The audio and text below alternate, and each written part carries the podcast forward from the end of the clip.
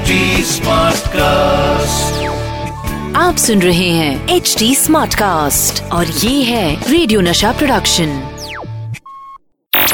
ये जानते हैं क्रिकेट का हर आसन और कमेंट्री का इनके पास है फुल राशन। आ गए हैं none other than Atul Vasan. Hi मैं हूँ अतुल वासन। नशा कमेंट्री बॉक्स नशा कमेंट्री बॉक्स हेलो नमस्कार वेलकम। मैं हूँ अतुल वासन और चल रहा है नशा मास्टर स्ट्रोक। बात कर रहे हैं क्रिकेट के बाजीगर की जिन्होंने अपने खेल से हारी हुई बाजी को भी जीत में तब्दील कर दिया। जिस प्लेयर की मैं बात करने जा रहा हूँ वो ऑस्ट्रेलियन टीम के डायनेमिक प्लेयर्स में से एक थे जिनके आते ही ऑस्ट्रेलियन टीम का मिडल ऑर्डर बेमिसाल हो गया था। Man of the man man of the match cricket के बाजीगर में मैं बात कर रहा हूँ एडम गिलक्रिस्ट की। जब भी एडम की बात चलती है तो सबसे पहले हमारे जहन में यही बात आती है कि, अरे, ये तो वही विकेट कीपर है जो कीपिंग करते हुए कोई सी भी कैच पकड़ लेता था और सेकंड भर में चीते की रफ्तार से स्टंप्स कर देता था। अगर एडम गिलक्रिस्ट के कीपिंग रिकॉर्ड्स को देखें तो उन्होंने 287 वनडे मैचेस में चार सौ बहत्तर खिलाड़ी आउट किए। वो जितना स्टंप्स के पीछे प्रसिद्ध थे, उतने ही वो स्टंप्स के आगे भी जाने जाते थे। गिलक्रिस्ट को हमेशा से ही सहवाग से कंपेयर किया जाता है। एडम उनकी तरह ताबड़तोड़ बैटिंग करा करते थे। और यहाँ तक कि उनका मेंटल एटीट्यूड भी वीरेंद्र सहवाग जैसा था कि बॉल को देखो और बॉल को मारो। और यही कारण था कि गिली ने दो वनडे मैचेस में 35 से ऊपर की औसत से 9,619 रन बना दिए और उसमें एक सौ बहत्तर उनका सर्वाधिक स्कोर था। अगर दूसरी तरफ़ हम इनके टेस्ट रन भी देखें तो एडम गिलक्रिस्ट ने 96 टेस्ट मैचेस खेले और जिसमें सैतालीस की ऊपर की औसत से उन्होंने 5,570 रन मारे हैं। और यही नहीं जब गिली को खुल के बैटिंग करने का मौका मिलता था तब तो ये बॉलर्स के छक्के छुड़ा देते थे। उसका अंदाज़ा आप लगा सकते हैं कि 99, 2003 और 2007 के वर्ल्ड कप फाइनल्स में क्या जोरदार परफॉर्मेंस दी थी इस खिलाड़ी ने। और इसीलिए आगे मैं आपको रियर व्यू मिरर में एक ऐसे मैच के बारे में बताऊँगा जिससे आपको यकीन हो जाएगा कि एडम गिलक्रिस्ट था बड़े मैच का बड़ा खिलाड़ी। रियर व्यू मेरा रियर व्यू मेरा एडम गिलक्रिस्ट ऑस्ट्रेलियन टीम के ऐसे क्रूशल प्लेयर थे जिन्हें क्रिकेट एक्सपर्ट्स कहते थे गेम चेंजर क्योंकि जैसी आक्रामक बल्लेबाजी उन्होंने ऑस्ट्रेलियन टीम के लिए वर्ल्ड कप में की है, वैसी पारी बहुत ही कम देखने को मिली है। ऑस्ट्रेलियन टीम को जब भी गिली की ज़रूरत हुई, तब तब गिली ने अपने बल्ले से धुआंधार परफॉर्मेंस दी है। और ऐसा ही एक कारनामा उन्होंने 2007 के वर्ल्ड कप फाइनल में कर दिखाया था, जब मैच था Australia versus Sri Lanka Kensington Oval में। ऑस्ट्रेलिया ने फाइनल में टॉस जीता था और पिच को ध्यान में रखते हुए बैटिंग करने का फैसला किया था। और क्रीज पर आए थे दो मास्टर ब्लास्टर गिलक्रिस्ट और मैथ्यू हेडन और मैं आपको बता दूँ कि श्रीलंकन टीम भी कोई कम नहीं थी। उनके पास थे मुरलीधरन, मलिंगा और चमिंडा वास। गजब के बॉलर हैं तीन पर बस बात इतनी थी कि वो दिन था एडम गिलक्रिस्ट का।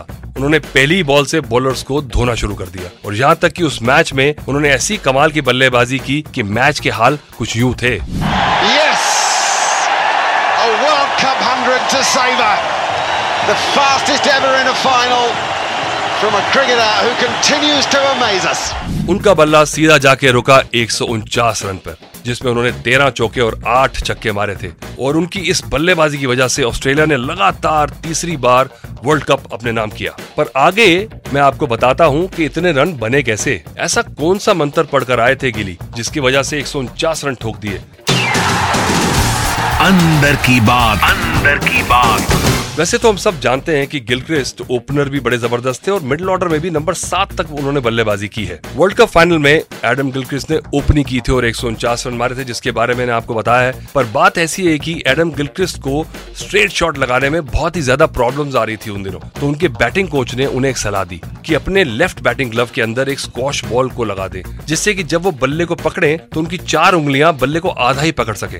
जिससे होगा ये कि उनका राइट हैंड जो है वो ज़्यादा कंट्रोल में रहेगा और शॉट सीधा जाएगा। और 2007 के वर्ल्ड कप फाइनल में उन्होंने इस टेक्निक को इस्तेमाल किया जिसकी वजह से उन्होंने ताबड़तोड़ एक सौ उनचास रन जो बनाए वैसे इस बात को लेकर बहुत कंट्रोवर्सी भी हुई थी पर बाद में मामला शांत हो गया था। पर चलिए आगे कॉट बिहाइंड में आपको बताऊँगा एडम की कंट्रोवर्सी के बारे में। बिहाइंड बिहाइंड 2008 का इंडिया बनाम ऑस्ट्रेलिया का टेस्ट मैच तो हम सबको याद है, जिसमें न जाने ऑस्ट्रेलिया के साथ इंडियन टीम की कितनी कंट्रोवर्सी हुई थी। शुरुआत तो एम्पायरिंग की वजह से हुई थी, जिसमें एम्पायर्स ने ऑस्ट्रेलिया के हक में काफ़ी सारे फैसले दे दिए थे। और उसी मैच के दौरान हरभजन और एंड्रू साइमंड्स का भी मंकी गेट कंट्रोवर्सी भी हुआ था। उसी मैच के बाद एक और कंट्रोवर्सी हुई थी, और उस कंट्रोवर्सी को सुलगाया था एडम गिलक्रिस्ट ने। गिलक्रिस्ट ने वैसे तो उस टेस्ट सीरीज़ के बाद रिटायरमेंट ले लिया था, पर उसके बाद उन्होंने अपनी ऑटोबायोग्राफी लिखी ट्रू कलर्स जिसको लेकर इंडिया में बहुत ही ज़्यादा विवाद हुआ था। उन्होंने अपनी ऑटोबायोग्राफी में तेंदुलकर की ईमानदारी पर क्वेश्चन किया था और ये कह के कि मंकी गेट के पहली कोर्ट अपीयरेंस में सचिन ने कहा था कि उन्होंने कुछ नहीं सुना है। पर जब दूसरी हियरिंग हुई तो उन्होंने हरभजन का साथ दिया। यहाँ तक कि उन्होंने ये भी कहा था कि जब ऑस्ट्रेलिया सेकंड मैच जीत गया था, तब तेंदुलकर ने उनका हाथ नहीं मिलाया था और ये एक बैड स्पोर्ट स्पिरिट को दर्शाता है। इस बात को लेकर इंडिया में बहुत ही ज़्यादा आलोचना की गई, जिसके बाद गिलक्रिस्ट ने खुल के बोला कि वो सचिन पर आरोप नहीं लगा रहे और साथ ही साथ उन्होंने हैंडशेक और बैट स्पोर्ट की बात से भी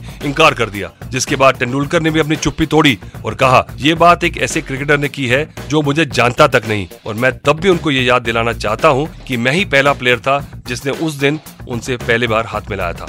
वैसे मैं आपको ये भी बता दूँ कि गिलक्रिस्ट ने अपनी किताब में और भी खिलाड़ियों पर इल्ज़ाम लगाया था जिसमें कुछ खिलाड़ी श्रीलंकन भी थे। चलिए आगे ड्रेसिंग रूम टेल्स में मैं आपको शेन वॉन और गिलक्रिस्ट के बारे में बताऊँगा। Dressing room tales dressing room Gilchrist ने अपने करियर की शुरुआत की उन्नीस सौ छियानवे में, जब ऑस्ट्रेलियन कैप उन्हें मिली। उस टाइम पर ऑस्ट्रेलियन टीम के किंग स्पिनर शेन वॉन उनके सिलेक्शन से बिल्कुल खुश नहीं थे। उनके मन में एक बात की खटाश थी कि उनके करीबी दोस्त साउथ ऑस्ट्रेलिया टीम के लिए खेलते थे विकेट कीपर डैरन बेरी उनका चयन नहीं हुआ था और एडम गिलक्रिस्ट को सिलेक्ट कर लिया गया था। बेसिकली एडम उनसे ज़्यादा अच्छे प्लेयर थे और विकेट कीपर भी। यहाँ तक की शेन वॉन ने तो उन्नीस सौ निन्यानवे में भी एक टिप्पणी करी थी ऑस्ट्रेलियन न्यूज़पेपर हेरल्ड सन में और यहाँ तक कह दिया था की एडम को ज़्यादा ही गुडी टू शूज़ है। मतलब ज़्यादा मॉरलिस्टिक प्लेयर है। इनकी बात तो तब ज़्यादा बिगड़ गई जब वॉन से कप्तानी छीन के गिलग्रिस को दे दी गई, क्योंकि शेन वॉन एक स्कैंडल में फंस गए थे। पर इनकी लड़ाई अभी कुछ साल पहले ही जाके खत्म हुई है, जब फॉक्स स्पोर्ट्स ने गिलक्रिस्ट और वॉन को कमेंटेटर बना दिया। और यहाँ तक कि शेन वॉन ने इस बात पर बोला भी कि ये एक रेवोल्यूशन है और अब हमारे बीच में कोई लड़ाई नहीं है। चलो अच्छा है भाई, लड़ाई खत्म हो गई, क्योंकि भैया लड़ाई में तो कुछ रखा नहीं है। आप सुन रहे हैं एच डी स्मार्ट कास्ट और ये था रेडियो नशा प्रोडक्शन एच स्मार्ट कास्ट